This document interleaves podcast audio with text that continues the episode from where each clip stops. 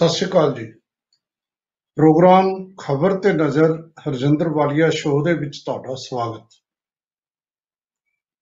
ਪਿਆਰੇ ਦਰਸ਼ਕੋ, ਸਭ ਤੋਂ ਪਹਿਲਾਂ ਤਾਂ ਤੁਹਾਨੂੰ 14ਵੀਂ ਸਦੀ ਦੇ ਮਹਾਨ ਸੰਤ ਭਗਤ ਗੁਰੂ ਰਵਿਦਾਸ ਦੀ ਪ੍ਰ- ਦੇ ਪ੍ਰਕਾਸ਼ ਪੁਰਬ ਦੀ ਬਹੁਤ ਬਹੁਤ ਵਧਾਈ ਹੋਵੇ। ਅੱਜ ਜਿਹੜੇ ਕਿਸਾਨ ਮੋਰਚਿਆਂ ਤੇ ਡਟੇ ਹੋਏ ਨੇ ਉਹਨਾਂ ਨੇ ਵੀ ਇਸ ਮੌਕੇ ਨੂੰ ਬਹੁਤ ਉਤਸ਼ਾਹ ਨਾਲ ਮਨਾਉਣ ਦਾ ਫੈਸਲਾ ਕੀਤਾ ਹੋਇਆ ਹੈ।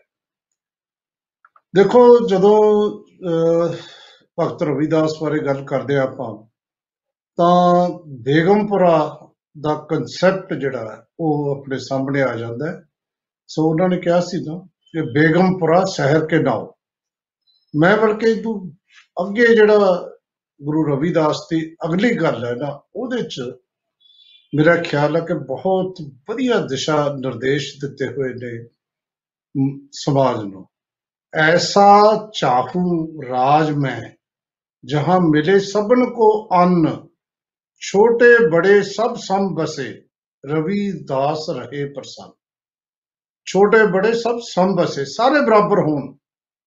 ਸਭ ਨੂੰ ਅੰਨ ਮਿਲੇ ਔਰ ਇਸ ਤਰ੍ਹਾਂ ਦਾ ਰਾਜ ਜਿਹੜਾ ਹੈ, ਜੇ ਮਿਲਦਾ ਹੈ ਤਾਂ ਰਵਿਦਾਸ ਪ੍ਰਸੰਨ ਹੁੰਦਾ ਹੈ। ਇਸ ਕਿਸਮ ਦੀ ਜਿਹੜੀ ਗੱਲ ਹੈ, ਅਸੀਂ ਜਦੋਂ ਲੋਕਤੰਤਰ ਦੀ, ਸਮਾਜਵਾਦ ਦੀ, ਧਰਮ ਨਿਰਪੱਖਤਾ ਦੀ ਗੱਲ ਕਰਦੇ ਆ ਤਾਂ ਸੱਚਮੁੱਚ ਹੀ ਸਾਨੂੰ 14ਵੀਂ ਸਦੀ ਸਦੀ ਦੀ ਜਿਹੜੀ ਭਗਤੀ ਲਹਿਰ ਹੈ, ਉਧਰ ਧਿਆਨ ਦੇਣ ਦੀ ਬਹੁਤ ਵੱਡੀ ਜ਼ਰੂਰਤ ਹੁੰਦੀ ਹੈ ਕਿ ਸਾਨੂੰ ਕੀ ਸਿਖਾਇਆ ਗਿਆ ਉਸ ਲਹਿਰ ਦੇ ਵੱਡੇ ਨਾਮ, ਭਗਤ ਨਾਮਦੇਵ ਰ- ਗੁਰੂ ਰਵਿਦਾਸ, ਭਗਤ ਕਬੀਰ, ਸੈਨਾ ਜੀ, ਪੀਪਾ ਜੀ, ਧੰਨਾ, ਬਹੁਤ ਸਾਰੀ ਇਸ ਲਹਿਰ ਨੇ ਸਾਡੇ ਦੇਸ਼ ਦੇ ਵਿੱਚ ਉਸ ਵੇਲੇ ਜਦੋਂ ਸਮਾਜ ਬੁਰੀ ਤਰੀਕੇ ਨਾਲ ਵੰਡਿਆ ਹੋਇਆ ਸੀ, ਸਮਾਜ ਇੰਨਾ ਕੁ ਵੰਡਿਆ ਹੋਇਆ ਸੀ ਕਿ ਇੱਕ ਤਬਕੇ ਨੂੰ ਕਿਸੇ ਕਿਸਮ ਦੀ ਆਜ਼ਾਦੀ ਨਹੀਂ ਸੀ, ਉਸ ਵੇਲੇ ਇਸ ਤਰ੍ਹਾਂ ਦੀ ਬੇਗਮਪੁਰਾ ਦੀ ਗੱਲ ਕਰਨੀ ਜਾਂ ਇਸ ਕਨਸੈਪਟ ਦੀ ਗੱਲ ਕਰਨੀ ਕਿ ਸਾਰੇ ਬਰਾਬਰ ਹੋਣ, ਆਪਣੇ ਆਪ 'ਚ ਬਹੁਤ ਵੱਡੀ ਗੱਲ ਸੀ। ਸੋ ਅੱਜ ਉਹਨਾਂ ਨੂੰ ਯਾਦ ਕੀਤਾ ਜਾ ਰਿਹਾ ਹੈ। ਅਗਲੀ ਖਬਰ ਆਪਾਂ ਲੈਣੀ ਹੈ, ਉਹ ਕਿ ਚੋਣ ਕਮਿਸ਼ਨ ਨੇ ਐਲਾਨ ਕਰਤਾ। ਪੰਜ ਰਾਜਾਂ 'ਚ ਹੁਣ ਚੋਣ ਹੋਣੀ ਹੈ। ਔਰ ਚੋਣ ਹੋਣੀ ਹੈ ਜਿਹੜੀ ਦੇਸ਼ ਦੇ ਵਿੱਚ 27 ਮਾਰਚ ਤੋਂ ਲੈ ਕੇ 29 ਅਪ੍ਰੈਲ ਤੱਕ। 2 ਮਈ ਨੂੰ ਪੈਣਗੀਆਂ ਵੋਟਾਂ, ਜਿਹਨੂੰ ਕਹਿੰਦੇ ਨੇ ਕਿ ਕੋਡ ਆਦਰਸ਼ ਚੋਣ ਜਾਬਤਾ ਕੱਲ ਤੋਂ ਲਾਗੂ ਹੋ ਗਿਆ। ਔਰ ਇਸ ਮੌਕੇ ਇੱਕ ਗੱਲ ਹੋਰ ਵੀ ਕਹੀ ਗਈ ਕਿ ਜਿਹੜਾ ਕਰੋਨਾ ਹੈ ਕੋਵਿਡ 19 ਦੇ ਜਿਹੜੇ ਦਿਸ਼ਾ ਨਿਰਦੇਸ਼ ਨੇ, ਉਹ ਲਾਗੂ ਹੋਣਗੇ ਤੇ ਇੱਕ ਘੰਟੇ ਦਾ ਵਾਧੂ ਸਮਾਂ ਦਿੱਤਾ ਜਾਊਗਾ। ਸਾਰਾ ਜਿਹੜਾ ਚੋਣ ਅਮਲ ਹੈ ਉਹਦਾ ਟੀਕਾਕਰਨ ਵੀ ਹੋਊਗਾ, ਕਰੋਨਾ ਦਾ ਟੀਕਾ ਲੱਗੂਗਾ। ਇਹ ਜਿਹੜੀਆਂ ਪੰਜ ਰਾਜਾਂ 'ਚ ਚੋਣਾਂ ਹੋ ਰਹੀਆਂ ਨੇ ਮੇਰੇ ਦਰਸ਼ਕੋ, ਉਹਨਾਂ 'ਚ ਸਭ ਤੋਂ ਵੱਡਾ ਰਾਜ ਪੱਛਮੀ ਬੰਗਾਲ ਹੈ, ਜਿਹਦੇ 294 ਹਲਕੇ ਨੇ ਤੇ 294 ਹਲਕਿਆਂ ਦੇ ਵਿੱਚ 8 ਪੜਾਅ ਨੇ ਚੋਣ ਦੇ। 27 ਮਾਰਚ ਨੂੰ ਪਹਿਲਾ, ਫਿਰ ਦੂਜਾ ਪੜਾਅ 1 ਅਪ੍ਰੈਲ, ਫਿਰ 6 ਫਿਰ 10 22 26 29 ਅਪ੍ਰੈਲ। ਯਾਨੀ ਇਨ ਬਿਟਵੀਨ 17 ਅਪ੍ਰੈਲ ਵੀ ਹੈ। ਤੋ ਇਹ ਇੰਨੀਆਂ ਲੰਬੀਆਂ ਚੋਣਾਂ ਨੇ ਤੇ ਫਿਰ ਪੈਣੀਆਂ ਨੇ ਵੋਟਾਂ। ਕੱਲ ਇਸ ਨੂੰ ਲੈ ਕੇ ਮਮਤਾ ਬੈਨਰਜੀ ਨੇ ਚੋਣ ਕਮਿਸ਼ਨ ਤੇ ਸਵਾਲ ਉਠਾਏ ਨੇ ਵੱਡੇ ਕਿ ਅੱਠ ਪੜਾਅ ਚ ਕਿਉਂ ਕੀਤੀਆਂ ਨੇ। ਚੋਣ ਕਮਿਸ਼ਨ ਤਾਂ ਘੱਟੋ ਘੱਟ ਨਿਰਪੱਖ ਹੋਵੇ, ਇਸ ਕਿਸਮ ਦੀ ਗੱਲ ਮਮਤਾ ਬੈਨਰਜੀ ਨੇ ਕੀਤੀ ਹੈ। ਫਿਰ ਕਹਿੰਦੀ ਕੋਈ ਗੱਲ ਨਹੀਂ, ਜਿੰਨਾ ਮਰਜ਼ੀ ਜ਼ੋਰ ਲਾ ਲੇ, ਭਾਰਤੀ ਜਨਤਾ ਪਾਰਟੀ ਜਿੱਤਣਾ ਤਾਂ ਅਸੀਂ ਹੈ ਟੀਐਮਸੀ ਨੇ ਹੈ, ਇਹ ਗੱਲ ਕੀਤੀ ਹੈ, ਲੇਕਿਨ ਇਹ ਚੋਣ ਜਿਹੜੀ ਪੱਛਮੀ ਬੰਗਾਲ ਤੋਂ ਬਹੁਤ ਜ਼ੋਰ ਲੱਗਿਆ ਹੋਇਆ ਹੈ ਮੋਦੀ ਸਰਕਾਰ ਦਾ, ਜਿਹ ਚ ਖੁਦ ਪ੍ਰਧਾਨ ਮੰਤਰੀ ਸਾਡੇ ਦੋ ਤਿੰਨ ਗੇੜੇ ਲਾਏ ਅਮਿਤ ਸ਼ਾਹ ਉੱਥੇ ਆ ਸਾਰੇ ਲੱਗੇ ਹੋਏ ਨੇ ਮਮਤਾ ਨੂੰ ਘੇਰਨ, ਕਦੇ ਈਡੀ ਦੇ ਛਾਪੇ ਤੇ ਕਦੇ ਇਨਕਮ ਟੈਕਸ ਦੇ ਛਾਪੇ ਵੀ ਪੈ ਰਹੇ ਨੇ, ਹਰ ਤਰੀਕੇ ਨਾਲ ਬੰਦੇ ਤੋੜੇ ਜਾ ਰਹੇ ਨੇ, ਲੇਕਿਨ ਪੱਛਮੀ ਬੰਗਾਲ ਦੀ ਜਿਹੜੀ ਚੋਣ ਹੈ, ਉਹ ਉਹਦੇ ਵਿੱਚ ਕਿਸਾਨਾਂ ਨੇ ਵੀ ਐਲਾਨ ਕੀਤਾ ਹੈ ਕਿ ਅਸੀਂ ਵੀ ਆਪਣੀ ਭੂਮਿਕਾ ਜਿਹੜੀ ਹੈ ਉਹ ਪਲੇ ਕਰਾਂਗੇ। ਇਹ ਦੇਖਣ ਵਾਲੀ ਗੱਲ ਹੈ। ਜੇ ਪੱਛਮੀ ਬੰਗਾਲ ਭਾਰਤੀ ਜਨਤਾ ਪਾਰਟੀ ਲੈ ਜਾਂਦੀ ਹੈ ਤਾਂ ਉਹਦੀ ਚੜ੍ਹਤ ਬਹੁਤ ਹੋ ਜਾਏਗੀ ਔਰ ਜੇ ਹਾਰ ਜਾਂਦੀ ਹੈ ਤਾਂ ਘੱਟੋ ਘੱਟ ਕਿਸਾਨ ਜਿਹੜੇ ਨੇ ਉਹ ਹੋਰ ਚੜ੍ਹਦੀ ਕਲਾ 'ਚ ਦੇਖੇ ਜਾ ਸਕਣਗੇ।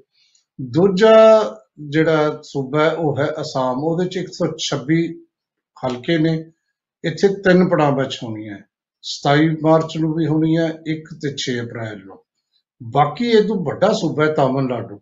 ਉੱਥੇ 234 ਹਲਕੇ ਨੇ ਉੱਥੇ 6 ਅਪ੍ਰੈਲ ਨੂੰ ਵੋਟਾਂ ਪੈ ਜਾਣੀਆਂ ਨੇ। ਇਸ ਤਰ੍ਹਾਂ ਹੀ ਕੇਰਲ ਹੈ 140 ਹਲਕੇ ਨੇ ਉਹਦੇ 'ਚ ਵੀ 6 ਅਪ੍ਰੈਲ ਨੂੰ ਪੈ ਜਾਣੀਆਂ ਨੇ ਇੱਕੋ ਗੇਟ ਦੇ ਵਿੱਚ। ਇਸ ਤਰ੍ਹਾਂ ਪਾਂਡੂਚੇਰੀ ਹੈ ਚਾਹੇ ਸੂਬਾ ਨਹੀਂ ਕੇਂਦਰ ਸ਼ਾਸਿਤ ਪ੍ਰਦੇਸ਼ ਹੈ ਫਿਰ ਵੀ ਉੱਥੇ 6 ਅਪ੍ਰੈਲ ਨੂੰ ਵੋਟਾਂ ਪੈਣੀਆਂ ਨੇ। 30 ਸਿਰਫ ਉੱਥੇ ਜਿਹੜੀਆਂ ਅਮ, ਸੀਟਾਂ ਨੇ। ਤੋ ਜੋ ਕੁਝ ਪਡੂਚੇਰੀ ਚ ਹੋਇਆ, ਉਹ ਆਪਾਂ ਦੇਖਿਆ ਹੀ ਹੈ।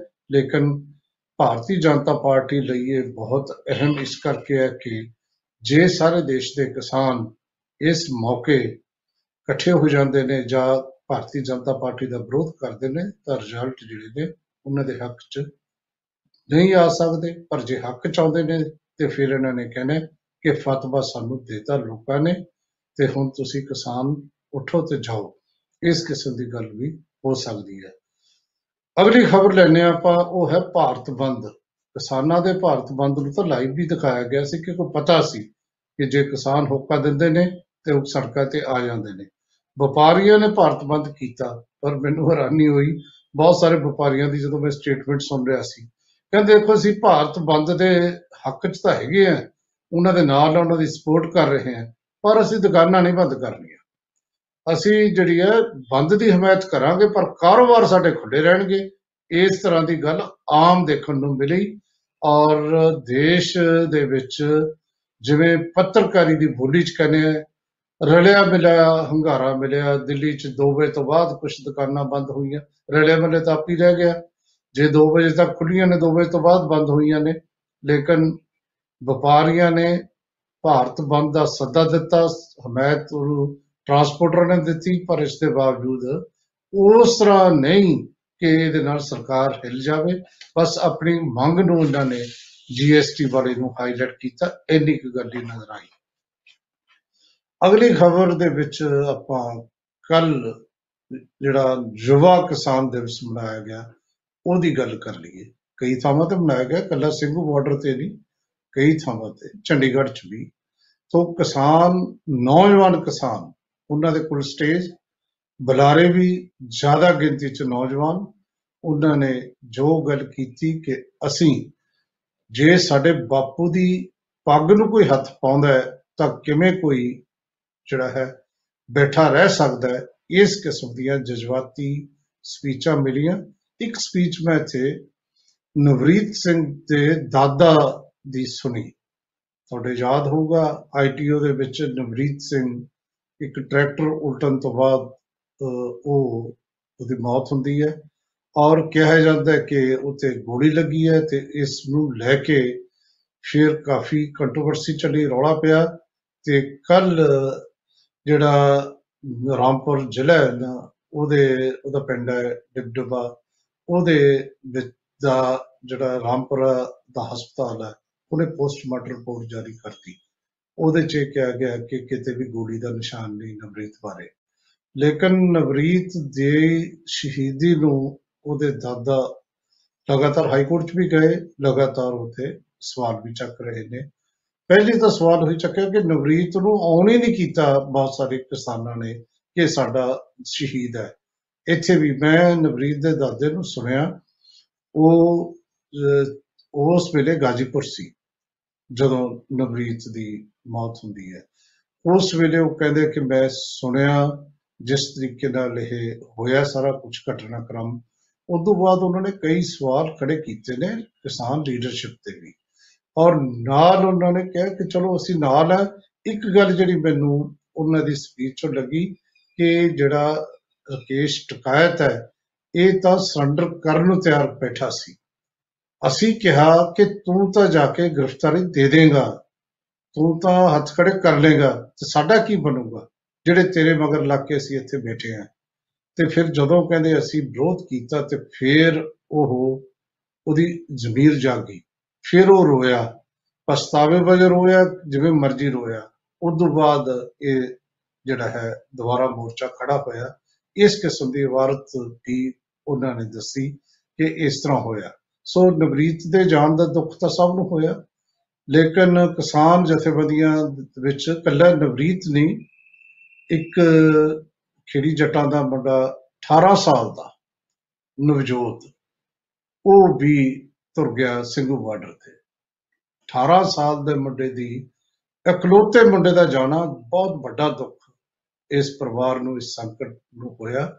ਕੱਲ ਨੌਜਵਾਨਾਂ ਨੇ ਉਹਨਾਂ ਨੂੰ ਉਸ ਨੂੰ ਵੀ ਯਾਦ ਕੀਤਾ, ਨਵਜੋਤ ਸਿੰਘ ਨੂੰ ਵੀ ਯਾਦ ਕੀਤਾ, ਜਿਹਦੀ ਉੱਥੇ ਇਹ ਸ਼ਹੀਦੀ ਹੈ ਜਿਹੜਾ ਉੱਥੇ ਬੈਠਾ ਬੈਠਾ, ਲੇਕਿਨ 18 ਸਾਲ ਦੇ ਬੱਚੇ ਦੀ ਕਿਸਮ ਦੀ ਮੌਤ ਹੋਣਾ, ਇਹ ਆਪਣੇ ਆਪ 'ਚ ਅੱਜ ਕੱਲ ਬਹੁਤ ਕੁਝ ਐਸਾ ਹੋ ਰਿਹਾ ਹੈ। ਤੁਸੀਂ ਪਹਿਲਾਂ ਦੇਖਿਆ ਇਹ ਚੜ੍ਹਦੀ ਕਲਾ ਟੈਂਪੀ ਦੇ ਡਾਇਰੈਕਟਰ ਬਾਰੇ ਵੀ ਤਾਂ ਨੌਜਵਾਨ ਆਪਣੇ ਆਪ ਹੀ ਪਤਾ ਹੀ ਨਹੀਂ ਲੱਗਿਆ ਕਿਵੇਂ ਚਲਾ ਗਿਆ ਸੋ ਇਸ ਤਰ੍ਹਾਂ ਬੜਾ ਕੁਝ ਹੁੰਦਾ ਹੈ, ਕੁਦਰਤ ਦੇ ਹੱਥ ਹੈ ਲੇਕਿਨ ਕੱਲ ਕਿਸਾਨ ਜਿਹੜੇ ਨੌਜਵਾਨ ਕਿਸਾਨਾਂ ਨੇ ਜਾਂ ਯੁਵਾ ਕਿਸਾਨ ਦਿਵਸ ਦੇ ਉੱਤੇ ਨੌਜਵਾਨਾਂ ਨੇ ਆਪਣੀ ਗੱਲ ਨੂੰ ਬਹੁਤ ਜ਼ੋਰਦਾਰ ਢੰਗ ਨਾਲ ਰੱਖਿਆ। ਮੈਂ ਕਾਫੀ ਚਿਰ ਉਹਨਾਂ ਨੂੰ ਸੁਣਦਾ ਰਿਹਾ।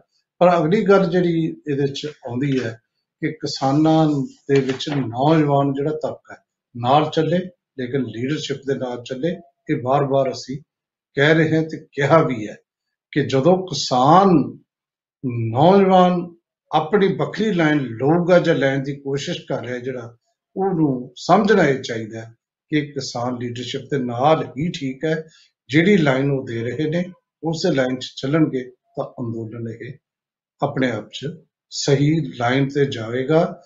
ਕਿਸਾਨੀ ਅੰਦੋਲਨ ਦੇ ਤਿੰਨ ਮਹੀਨੇ ਹੋ ਚੁੱਕੇ ਨੇ, ਉਹਦਾ ਆਪਾਂ ਐਨਾਲਿਸਿਸ ਕਰਦੇ ਹਾਂ ਥੋੜੇ ਜਿਹੇ ਲਫ਼ਜ਼ਾਂ 'ਚ, ਲੇਕਿਨ ਇੱਕ ਬ੍ਰੇਕ ਲੈ ਲਈਏ ਬ੍ਰੇਕ ਤੋਂ ਬਾਅਦ ਆਪਾਂ ਫਿਰ ਮਿਲਦੇ ਹਾਂ।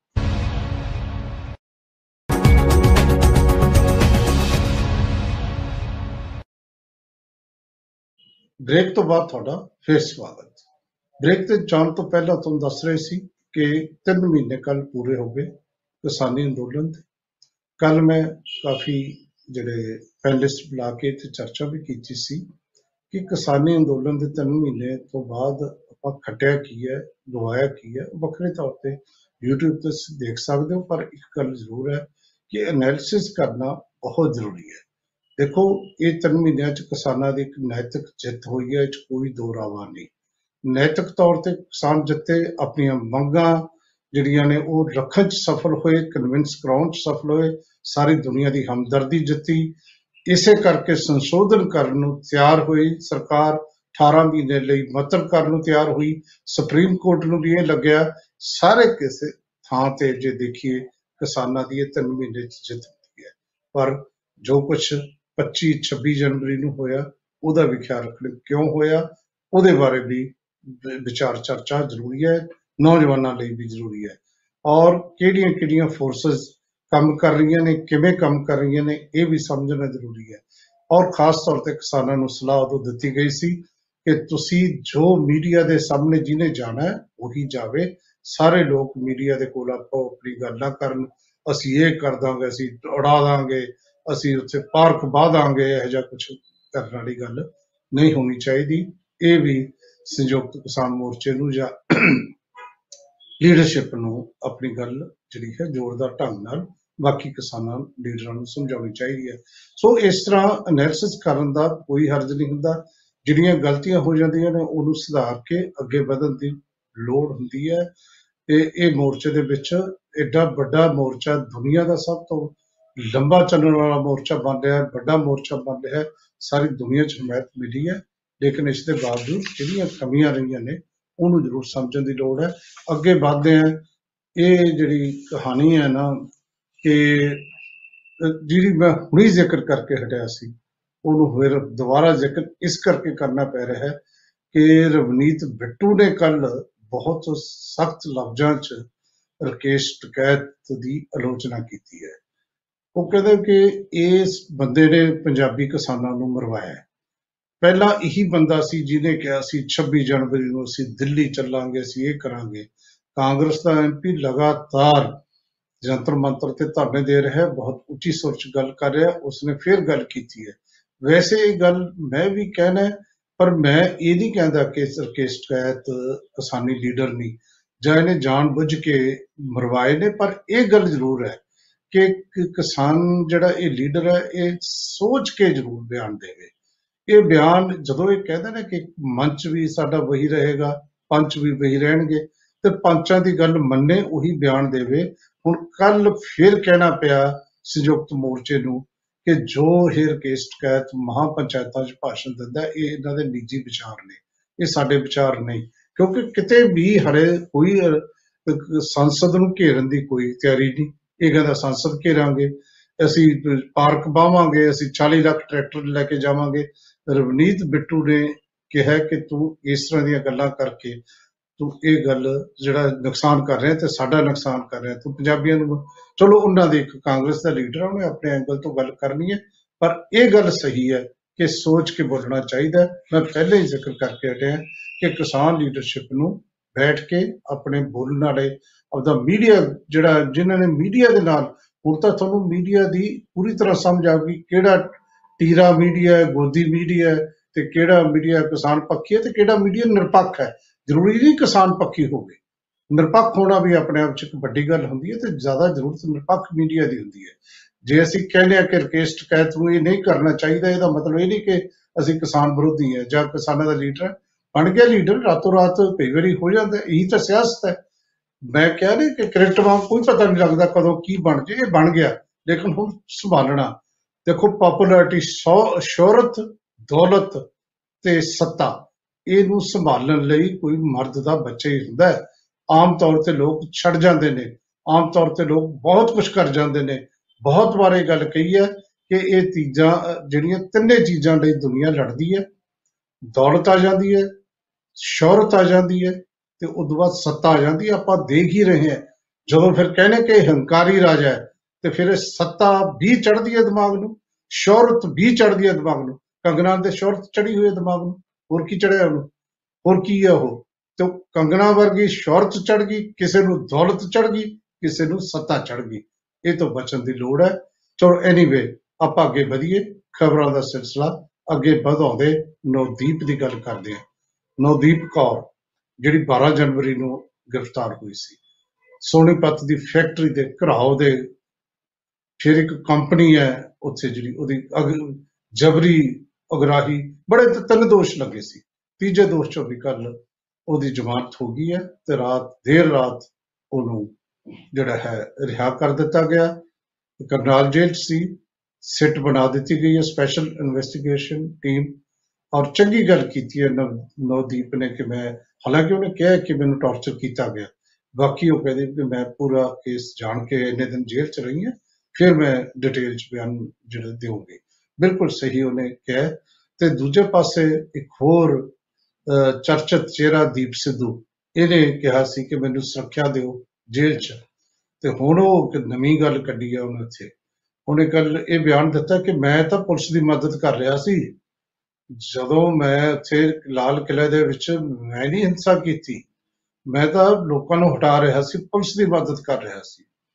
ਤੇ ਉੱਥੇ ਦੀ ਆਪਦੀ ਉਦੋਂ ਤਾਂ ਮੈਂ ਜੋ ਸੁਣਿਆ ਉਹਦੇ ਚ ਤਾਂ ਇਹ ਕਹਿ ਰਿਹਾ ਸੀ, ਦੇਖੋ ਅਸੀਂ ਨਿਸ਼ਾਨ ਸਾਹਿਬ ਚੜਾਤਾ ਮੈਨੂੰ ਨਹੀਂ ਪਤਾ ਕਦੋਂ ਇਹਨੇ ਪੁਲਿਸ ਦੀ ਮਦਦ ਕੀਤੀ ਹੈ, ਲੇਕਿਨ ਕੱਲ ਜਿਹੜਾ ਕੋਰਟ ਚ ਬਿਆਨ ਦਿੱਤਾ, ਉਹ ਚ ਇਹਨੇ ਇਹ ਗੱਲ ਕਹੀ ਹੈ। ਔਰ ਨਾਲ ਫਿਰ ਇਹਨੇ ਕਿਹਾ ਕਿ ਮੈਂ ਆਪਦਾ ਕੇਸ ਇਸ ਕਰਕੇ ਵਾਪਸ ਲੈਣਾ ਹੈ ਕਿ ਮੈਨੂੰ ਜੇਲ੍ਹ ਵਾਲੇ ਨੇ ਇੱਕ ਵੱਖਰੇ ਸੈੱਲ ਦੇ ਵਿੱਚ ਤਬਦੀਲ ਕਰਤਾ ਹੈ। ਸੋ ਇਹ ਦੀਪ ਸਿੱਧੂ ਦੀ ਕਹਾਣੀ ਹੈ। ਅਗਲੀ ਗੱਲ ਆਪਾਂ ਜਿਹੜੀ ਕਰਨੀ ਹੈ, ਉਹ ਵੀ ਦਿੱਲੀ ਹਿੰਸਾ ਨਾਲ ਸੰਬੰਧਿਤ ਹੈ। ਇੱਕ ਦੋ ਦੋ ਜਨਹਿਤ ਪਟੀਸ਼ਨਾਂ ਪਈਆਂ ਸੀ ਕੋਰਟ ਦੇ ਵਿੱਚ ਕਿ ਇੱਕ ਐਸਾ ਮੀਡੀਆ ਦਾ, ਗੋਦੀ ਮੀਡੀਆ ਕਹਿ ਲਓ ਮੀਡੀਆ ਘਰਾਣਾ ਹੈ। ਮੈਂ ਨਾਂ ਨਹੀਂ ਲੈਣਾ ਉਹਦਾ। ਉਹਨੇ ਸਿੱਖਾਂ ਦੇ ਖਿਲਾਫ ਬਹੁਤ ਕੂੜ ਪ੍ਰਚਾਰ ਕੀਤਾ ਜੀ, ਇਹਨਾਂ ਨੇ ਆਹ ਕਰਤਾ ਉਹ ਕਰਤਾ। ਤੇ ਹੁਣ ਉਹਨੇ ਕੋਰਟ ਨੂੰ ਕਿਹਾ ਕਿ ਅਸੀਂ ਐਸੀ ਕੋਈ ਵੀਡੀਓ ਨਹੀਂ ਦਿਖਾਈ ਅਸੀਂ ਐਸਾ ਕੁਝ ਨਹੀਂ ਕੀਤਾ। ਇਹ ਮੀਡੀਆ ਦਾ ਯੁੱਗ ਹੈ ਜੀ ਇਹਦੇ ਵਿੱਚ ਸਭ ਕੁਝ ਲੋਕਾਂ ਦੇ ਸਾਹਮਣੇ ਹੁੰਦਾ ਹੈ।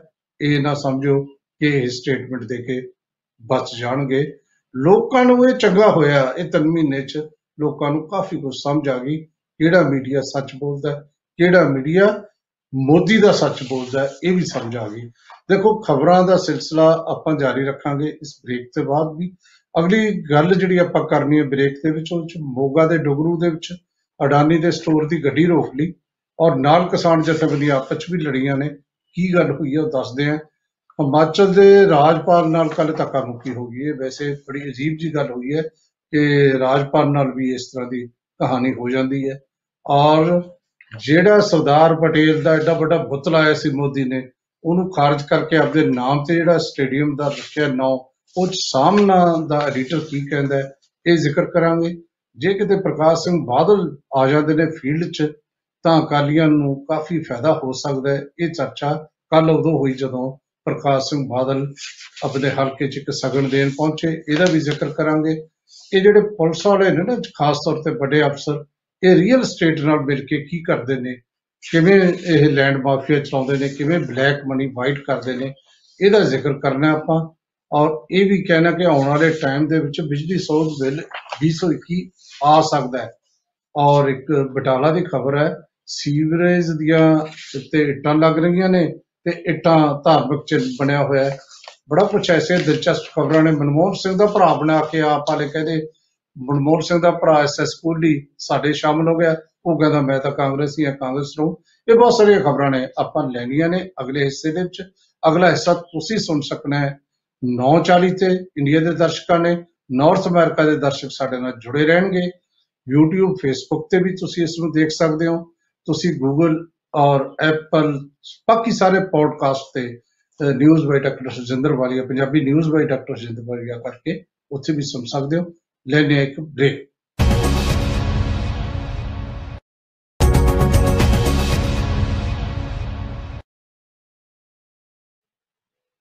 ਬ੍ਰੇਕ ਤੋਂ ਬਾਅਦ ਤੁਹਾਡਾ ਫਿਰ ਸਵਾਗਤ। ਦੇਖੋ ਗੱਲ ਇਹ ਹੈ ਕਿ ਮੋਗਾ ਦੇ ਡਗਰੂ ਦੇ ਵਿੱਚ ਡਗਰੂ ਸਟੇਸ਼ਨ ਹੈ ਜਿਹੜਾ ਉੱਥੇ ਅਡਾਨੀ ਨੇ ਇੱਕ ਸਟੋਰ ਬਣਾਇਆ ਹੈ। ਉੱਥੇ ਉਹ ਰੱਖਦਾ ਹੈ ਅਨਾਜ ਕਣਕ ਰੱਖ ਲੈਂਦਾ ਹੈ, ਚੌਲ ਰੱਖ ਲੈਂਦਾ ਹੈ। ਫਿਰ ਉਹਨੂੰ ਗੱਡੀਆਂ ਭਰ ਕੇ ਲੈ ਕੇ ਜਾਂਦਾ ਹੈ। ਗੱਡੀ ਸਿੱਧੀ ਜਾਂਦੀ ਹੈ ਉੱਥੇ ਸਟੋਰ 'ਚ। ਜਿਹੜਾ ਹੁਣ ਰੌਲਾ ਚੱਲ ਰਿਹਾ ਹੈ, ਉੱਥੇ ਅਗਰਾਹਾਂ ਗਰੁੱਪ ਨੇ ਲਾਇਆ ਹੋਇਆ ਧਰਨਾ। 150ਵਾਂ ਦਿਨ ਹੈ ਅੱਜ ਧਰਨੇ ਦਾ। ਲੇਕਿਨ ਵਿੱਚੋਂ ਗੱਡੀਆਂ ਭਰ ਕੇ ਉੱਡ ਜਾ ਰਿਹਾ ਹੈ ਤੇ ਇਹ ਗੱਲ ਕ੍ਰਾਂਤੀਕਾਰੀ ਕਿਸਾਨ ਯੂਨੀਅਨ ਨੇ ਫੜ ਲਈ। ਉਹ ਕਹਿੰਦੇ ਵੀ ਇਹ ਧਰਨੇ ਦਾ ਫਾਇਦਾ ਕੀ ਹੈ? ਕਿਤੇ ਇਹ ਤਾਂ ਨਹੀਂ ਵੀ ਇਹ ਮਿਲ ਮਿਲਾ ਕੇ ਹੀ ਕੰਮ ਹੋਣਾ ਸ਼ੁਰੂ ਹੋ ਗਿਆ। ਤੇ ਉਹਨਾਂ ਨੇ ਫਿਰ ਰੇਲਵੇ ਲਾਈਨ ਤੇ ਧਰਨਾ ਲਾ ਕੇ ਤੇ ਗੱਡੀ ਰੋਕ ਲਈ। ਗੱਡੀ ਰੋਕ ਕੇ ਤੇ ਕਹਿੰਦੇ ਵੀ ਅਸੀਂ ਨਹੀਂ ਇਹਨੂੰ ਜਾਣ ਦੇਣਾ। ਹੁਣ ਰੌਲਾ ਇਹ ਹੈ ਕਿ ਕ੍ਰਾਂਤੀਕਾਰੀ ਕਿਸਾਨ ਯੂਨੀਅਨ ਡਾਕਟਰ ਦਰਸ਼ਨਪਾਲ ਇਹਨਾਂ ਦਾ ਲੀਡਰ ਹੈ ਔਰ ਦਿੱਲੀ ਦੇ ਵਿੱਚ ਸੰਯੁਕਤ ਮੋਰਚੇ ਦਾ ਵੀ ਵੱਡਾ ਲੀਡਰ ਹੈ ਉੱਥੇ ਬੈਠੇ ਨੇ। ਅਗਰਾਹਾਂ ਭਾਵੇਂ ਇਹਨਾਂ ਦੇ ਨਾਲ ਹੈ, ਪਰ ਤਾਲਮੇਲ ਦੇ ਨਾਲ, ਪਰ ਉਹ 32 ਜਥੇਬੰਦੀਆਂ ਦਾ ਹਿੱਸਾ ਨਹੀਂ ਹੈ। ਜੋਗਿੰਦਰ ਸਿੰਘ ਅਗਰਾਹਾਂ ਦਾ ਬਹੁਤ ਤਕੜਾ ਗਰੁੱਪ ਹੈ ਔਰ ਸਭ ਤੋਂ ਜ਼ਿਆਦਾ ਲੋਕ ਟਿਕਰੀ ਬਾਰਡਰ ਉਸ ਗਰੁੱਪ ਦੇ ਬੈਠੇ ਨੇ। ਉਸ ਯੂਨੀਅਨ ਦੇ ਬੈਠੇ ਨੇ। ਹੁਣ ਯੂਨੀਅਨ ਤੇ ਇਹ ਇਲਜ਼ਾਮ ਲਾਉਣਾ ਕਿ ਉਹਨਾਂ ਨੇ ਗੱਡੀਆਂ ਰੋਕੀਆਂ ਨੇ। ਵੈਸੇ ਗੱਡੀਆਂ ਪੰਜ ਸੱਤ ਨਿਕਲੀਆਂ ਨੇ, ਤੋਂ ਕ੍ਰਾਂਤੀਕਾਰੀ ਨੇ ਰੋਕ ਲਿਆ। ਹੁਣ ਉਹਨਾਂ ਨੇ ਇਹ ਕਿਹਾ ਕਿ ਤੁਸੀਂ ਰੋਕਣ ਦੀ ਗੱਲ ਕਰ ਰਹੇ ਹੋ, ਅਗਰਾਹਾਂ ਗਰੁੱਪ ਅਸੀਂ ਹੁਣ ਇਹਨਾਂ ਨੂੰ ਸਟੋਰੀ ਨਹੀਂ ਕਰਨ ਦੇਣਾ। ਅਸੀਂ ਇਸ ਤਰੀਕੇ ਨਾਲ ਸਟ੍ਰੈਟਜੀ ਬਣਾਵਾਂਗੇ। ਕੁਝ ਵੀ ਹੋਇਆ, ਇਹ ਜੋ ਕੁਝ ਚੱਲ ਰਿਹਾ ਹੈ ਕਾਰਪੋਰੇਟ ਦੇ ਖਿਲਾਫ ਲੋਕਾਂ ਦੇ ਮਨਾਂ 'ਚ ਜਿਸ ਕਿਸਮ ਦਾ ਰੰਜ ਹੈ, ਉਹ ਇਸ ਘਟਨਾ ਤੋਂ ਬਾਅਦ ਤੁਸੀਂ ਸਮਝ ਸਕੋਗੇ ਸਰਦਾਰ ਪਟੇਲ ਦੇ ਨਾਂ ਤੇ ਇੱਕ ਨਾ ਸਾਰੀ ਦੁਨੀਆ ਤੋਂ ਸਭ ਤੋਂ ਵੱਡਾ ਸਟੇਡੀਅਮ ਬਣਾਉਣ ਦਾ ਦਾਅਵਾ ਕੀਤਾ ਹੈ 1 ਲੱਖ 32 ਹਜ਼ਾਰ ਲੋਕਾਂ ਦੇ ਬੈਠਣ ਦਾ ਅਹਿਮਦਾਬਾਦ ਦੇ ਵਿੱਚ। ਜਦੋਂ ਗੁਜਰਾਤੀਆਂ ਦਾ ਰਾਜ ਹੈ ਤੇ ਉਹ ਫਿਰ ਅਹਿਮਦਾਬਾਦ ਦੇ ਵਿੱਚ ਇਹੋ ਜਿਹਾ ਕੁਝ ਹੋ ਸਕਦਾ ਹੈ। ਉੱਥੇ ਸਰਦਾਰ ਪਟੇਲ ਦਾ ਨਾਮ ਰੱਖ ਦਿੱਤਾ ਗਿਆ। ਮੈਟੋਰਾ ਸਟੇਡੀਅਮ ਸੀ ਉਹਦਾ ਨਾਮ। ਉਹਨੂੰ ਬਦਲ ਕੇ ਵੱਲਭ ਭਾਈ ਦਾ ਜਿਹੜਾ ਹੈ ਸਰਦਾਰ ਪਟੇਲ ਦੇ ਨਾਮ ਤੇ ਰੱਖਤਾ। ਹੁਣ ਪਤਾ ਨਹੀਂ, ਫਿਰ ਇਹ ਹੋਇਆ ਅਮਿਤ ਸ਼ਾਹ ਕਹਿੰਦੇ ਇਹ ਜੀ ਨਾਮ ਠੀਕ ਹੈ। ਪਟੇਲ ਤਾਂ ਵੈਸੇ ਵੀ ਕਾਂਗਰਸੀ ਸੀ। ਤੇ ਆਪਾਂ ਇਹ ਕਰੀਏ ਕਿ ਨਰਿੰਦਰ ਮੋਦੀ ਦੇ ਨਾਮ ਤੇ ਰੱਖੀਏ। ਉਹਨਾਂ ਨੇ ਨਰਿੰਦਰ ਮੋਦੀ ਦੇ ਨਾਮ ਤੇ ਰੱਖਿਆ। ਇਹ ਉਹੀ ਸਰਕਾਰ ਹੈ। ਜਿਹੜੀ ਮਨਮੋਹਨ ਸਿੰਘ ਸਰਕਾਰ ਦੇ ਟਾਈਮ ਇਹ ਕਹਿੰਦੀ ਸੀ ਕਿ ਨਹਿਰੂ ਗਾਂਧੀ ਪਰਿਵਾਰ ਨੇ ਸਰਦਾਰ ਪਟੇਲ ਨੂੰ ਬਿਲਕੁਲ ਪਿੱਛੇ ਛੱਡਤਾ, ਕਿਉਂਕਿ ਉਸ ਵੇਲੇ ਦੋ ਹੀ ਵੱਡੇ ਲੀਡਰ ਜਿਹੜੇ ਪਹਿਲੇ ਦੋ, ਜਿਵੇਂ ਹੁਣ ਅਮਿਤ ਸ਼ਾਹ ਨੰਬਰ 2 ਦਾ ਲੀਡਰ ਹੈ ਉਸ ਵੇਲੇ ਇਹੀ ਸਮਝ ਲਓ ਤੁਸੀਂ। ਉਹ ਵੀ ਗ੍ਰਹਿ ਸਰਦਾਰ ਪਟੇਲ ਕੋਲ ਸੀ ਤੇ ਪੰਡਿਤ ਨਹਿਰੂ ਸਾਡੇ ਪ੍ਰਾਈਮ ਮਿਨਿਸਟਰ ਸੀ। ਇਹ ਇਹ ਇਲਜ਼ਾਮ ਲੱਗਦਾ ਸੀ ਭਾਰਤੀ ਜਨਤਾ ਪਾਰਟੀ ਵੱਲੋਂ ਕਿ ਕਾਂਗਰਸ ਪਾਰਟੀ ਨਹਿਰੂ ਗਾਂਧੀ ਨੂੰ ਚੱਕ ਰਹੀ ਹੈ ਪਟੇਲ ਨੂੰ ਨਹੀਂ। ਲੇਕਿਨ ਹੁਣ ਸਾਹਮਣਾ ਨੇ ਇਹ ਕਿਹਾ ਹੈ, ਸ਼ਿਵ ਸੈਨਾ ਦਾ ਅਖਬਾਰ ਹੈ ਸਾਹਮਣਾ। ਹਰ ਰੋਜ਼ ਟਿੱਪਣੀਆਂ ਕਰਦਾ ਐਡੀਟੋਰੀਅਲ ਲਿਖਦਾ ਕੱਲ ਜੋ ਕਿਹਾ ਹੈ, ਉਹ ਵੱਡੀ ਗੱਲ ਕਹੀ ਹੈ। ਇੱਕ ਤਾਂ ਗੱਲ ਇਹ ਹੈ ਕਿ ਮੋਦੀ ਸਾਹਿਬ ਦਾ ਕੱਦ ਘਟਾਤਾ ਇਹਨਾਂ ਨੇ ਇਹ ਕਰਕੇ। ਦੂਜਾ ਸਰਦਾਰ ਪਟੇਲ ਨੂੰ ਖਾਰਜ ਕਰਕੇ ਕੀ ਮਹਾਤਮਾ ਗਾਂਧੀ, ਕੀ ਸਰਦਾਰ ਪਟੇਲ ਜਾਂ ਅਜਿਹੇ ਵੱਡੇ ਲੀਡਰਾਂ ਦਾ ਮੁਕਾਬਲਾ ਕਰਨਾ ਚਾਹੁੰਦਾ ਨਰਿੰਦਰ ਮੋਦੀ? ਉੱਡਾ ਵੱਡਾ ਕੱਦ ਹੋ ਗਿਆ ਨਰਿੰਦਰ ਮੋਦੀ ਦਾ। ਇਹ ਸਵਾਲ ਖੜਾ ਕੀਤਾ। ਹੈ। ਉਹ ਕਹਿੰਦਾ, ਬਹੁ ਮਤ ਦਾ ਮਤਲਬ ਬੇਪਰਵਾਹ ਰਵੱਈਆ ਅਪਣਾਉਣ ਦਾ ਲਾਇਸੈਂਸ ਨਹੀਂ। ਇਹ ਲਿਖਿਆ ਹੈ ਸਾਹਮਣਾ। ਨੇ ਸੋ ਗੱਲ ਤਾਂ ਗ- ਕਾਫੀ ਹੱਦ ਤੱਕ ਠੀਕ ਹੈ ਵੀ ਤੁਹਾਨੂੰ ਬਹੁਮਤ ਜ਼ਿਆਦਾ ਬਹੁਮਤ ਮਿਲ ਗਈ। ਇਹਦਾ ਮਤਲਬ ਵੀ ਮਨਾ ਹੀ ਕਰੋ। ਇਹ ਉਹਦੇ ਕਹਿਣ ਦੀ ਕੋਸ਼ਿਸ਼ ਕੀਤੀ ਹੈ। ਉਹ ਅਹ, ਜਿਹੜਾ ਹੈ ਇਹ ਨਰਿੰਦਰ ਮੋਦੀ ਸਟੇਡੀਅਮ ਜਿਹੜਾ ਹੈ, ਉਹ ਸਟੇਡੀਅਮ ਦਾ ਵੈਸੇ ਲੱਕੀ ਰਿਹਾ। ਦੋ ਦਿਨਾਂ ਚ ਟੈਸਟ ਜਿੱਤ ਗਿਆ ਭਾਰਤ। ਲੇਕਿਨ ਇਹ ਚਰਚਾ ਜਿਹੜੀ ਹੈ ਇਹ ਕੰਟਰੋਵਰਸੀ ਚੱਲ ਰਹੀ ਹੈ।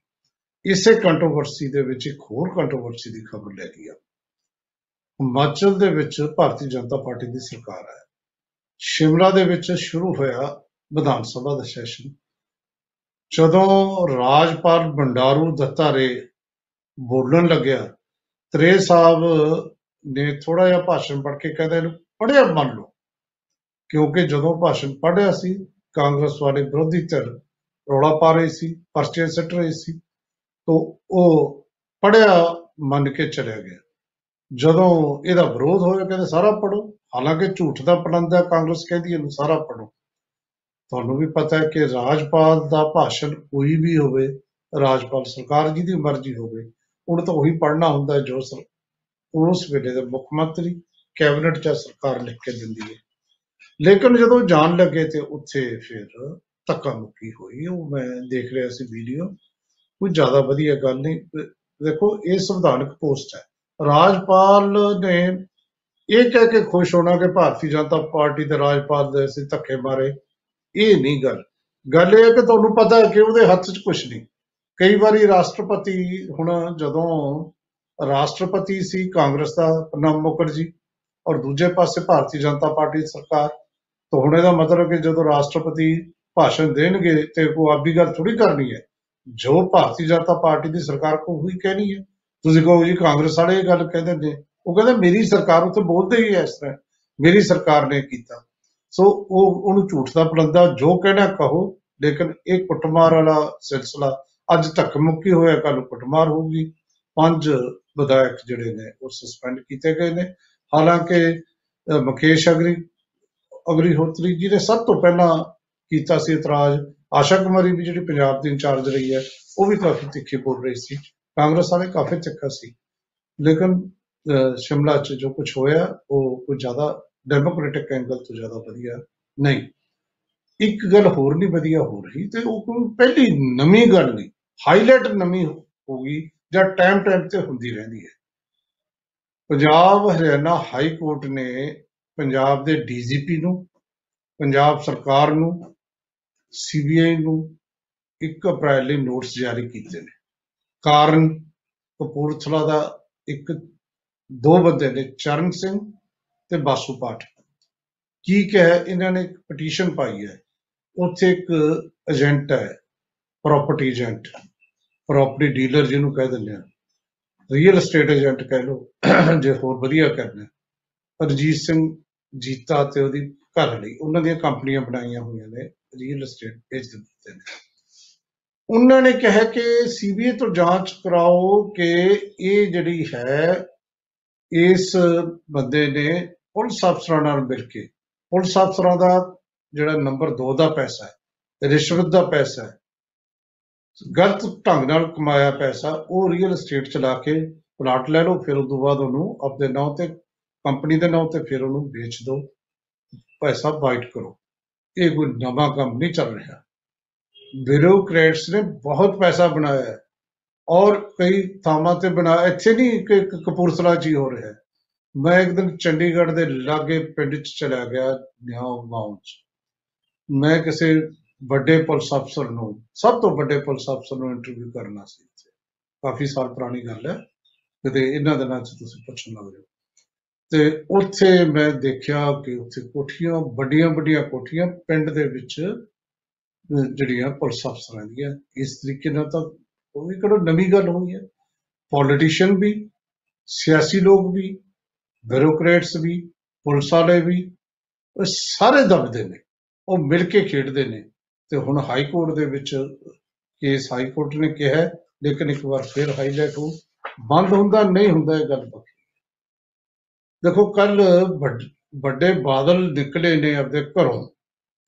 ਔਰ ਸਗਨ ਦੇਣ ਗਏ ਲੰਬੀ ਚੀ, ਆਪਦੇ ਹਲਕੇ ਚ ਕਿਤੇ।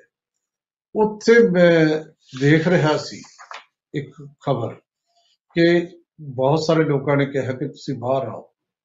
ਦੇਖੋ, ਇਹ ਗੱਲ ਬੜੀ ਸਪਸ਼ਟ ਹੈ। ਜੇ ਪ੍ਰਕਾਸ਼ ਸਿੰਘ ਬਾਦਲ ਅੱਜ ਤੁਰ ਪੈਂਦੇ ਨੇ, ਸੁਖਵੀਰ ਬਾਦਲ ਨਾਲੋਂ ਹਾਲੇ ਵੀ ਵੱਡੇ ਬਾਦਲ ਦੀ ਲੋਕਾਂ ਦੇ ਮਨਾਂ 'ਚ ਰਿਸਪੈਕਟ ਹੈ। ਹਾਲਾਂਕਿ ਬਿਆਨ ਬਾਜੀ, ਉਹ ਤੋਂ ਵੀ ਕਿ ਲੋਕ ਕਹਿੰਦੇ ਨੇ ਕਿ ਇਹਨਾਂ ਨੇ ਦਵਾਈ ਕਾਨੂੰਨਾਂ ਦੇ ਹੱਕ 'ਚ। ਉਹ ਨਹੀਂ ਬੋਲਣ ਨੂੰ ਤਿਆਰ ਸੀ। ਇਹ ਗੱਲ ਆਮ ਲੋਕਾਂ ਦੇ ਮਨਾਂ 'ਚ ਹੈ। ਇਸ ਕਿਸਮ ਦੀ ਕਹਾਣੀ ਉੱਥੇ ਹੁੰਦੀ ਹੈ। ਬਾਦਲ ਸਾਹਿਬ ਆਉਂਦੇ ਨੇ, ਪਰ ਕਰੋਨਾ ਕਰਕੇ ਉਹ ਤਾਂ ਘਰੇ ਬੈਠੇ ਨੇ। ਆਉਣਗੇ ਜਾਂ ਨਹੀਂ ਆਉਣਗੇ, ਮੈਂ ਕਹਿ ਨਹੀਂ ਸਕਦਾ। ਲੇਕਿਨ ਇਸ ਕਿਸਮ ਦੀ ਚਰਚਾ ਹੈ। ਚਰਚਾ ਇੱਕ ਹੋਰ ਕਰਕੇ ਆਪਾਂ ਅੱਜ ਦਾ ਸਮਾਪਤ ਕਰਨਾ ਪੈਣਾ, ਕਿਉਂਕਿ ਟਾਈਮ ਹੋ ਗਿਆ। ਗੱਲ ਇਹ ਹੈ ਕਿ ਮਨਮੋਹਨ ਸਿੰਘ ਦਾ ਭਰਾ ਹੈ, ਚਾਰ ਭਰਾ ਨੇ ਜਿਹੜੇ ਪਿ- ਸਾਡੇ ਰਾਸ਼ਟਰਪਤੀ, ਅਹ ਪ੍ਰਧਾਨ ਮੰਤਰੀ ਰਹੇ ਨੇ ਮਨਮੋਹਨ ਸਿੰਘ। ਉਹਨਾਂ ਦੇ ਵਿੱਚ ਇੱਕ ਹੈ S S Kohli, Surjit Singh Kohli. Bharatiya Janata Party ਨੇ ਕਮਾਲ ਹੀ ਕਰਤੀ, ਕਿਸੇ ਨੂੰ ਸਰਜੀਤ ਕੋਹਲੀ ਬਣਾ ਕੇ ਬਿਠਾਤਾ ਤੇ ਕਹਿਤਾ ਕਿ ਪ੍ਰਧਾਨ ਮੰਤਰੀ ਦਾ ਭਰਾ ਆਪ 'ਚ ਸ਼ਾਮਲ ਹੋ ਗਿਆ। ਕੋਹਲੀ ਸਾਹਿਬ ਕੱਲ ਫਿਰ ਮੀਡੀਆ 'ਚ ਆਏ। ਵੀਡੀਓ ਉਹਨਾਂ ਦੀ ਮੈਂ ਦੇਖੀ ਹੈ। ਕਹਿੰਦੇ ਮੈਂ ਬੈਠਾ ਮੈਨੂੰ ਤਾਂ ਪਤਾ ਹੀ ਨਹੀਂ ਕਿੱਥੋਂ ਫੜ ਲਿਆ ਕਿ ਇਹ ਕਿਹੜਾ ਕੋਹਲੀ ਆ ਗਿਆ। ਮੈਂ ਤਾਂ ਕਾਂਗਰਸੀ ਹਾਂ ਤੇ ਕਾਂਗਰਸੀ ਰਹੂੰਗਾ ਇਹ ਝੂਠ ਬੋਲ ਰਹੇ ਨੇ। ਇਸ ਕਿਸਮ ਦੀ ਗੱਲ ਅਹ, ਉਹਨਾਂ ਨੇ ਕਹੀ ਹੈ। ਬਹੁਤ ਸਾਰੀਆਂ ਹੋਰ ਖਬਰਾਂ ਸੀ ਪਰ ਕਿਉਂਕਿ ਵਕਤ ਅੱਗੇ ਨਹੀਂ ਦਿੰਦਾ ਸੋ ਪਹਿਲੇ ਦਰਸ਼ਕੋ ਥੋਤੋਂ ਅੱਗੇ ਲੈਣੀ ਹੈ। ਇਹ ਯਾਦ ਕਰਾ ਦਾਂ ਕਿ ਕੱਲ ਸਵੇਰੇ 8:40 ਤੇ ਫਿਰ ਮਿਲਾਂਗੇ। ਖਬਰ ਤੇ ਨਜ਼ਰ ਰਜਿੰਦਰ ਵਾਲੀ ਸ਼ੋਅ 'ਚ। ਤੇ ਆਪਾਂ ਅੱਜ 5:30 ਵਜੇ ਸ਼ਾਮ ਨੂੰ ਚਰਚਾ 'ਚ ਫਿਰ ਮੁਲਾਕਾਤ ਕਰਦੇ ਹਾਂ। ਬਹੁਤ ਬਹੁਤ ਸ਼ੁਕਰੀਆ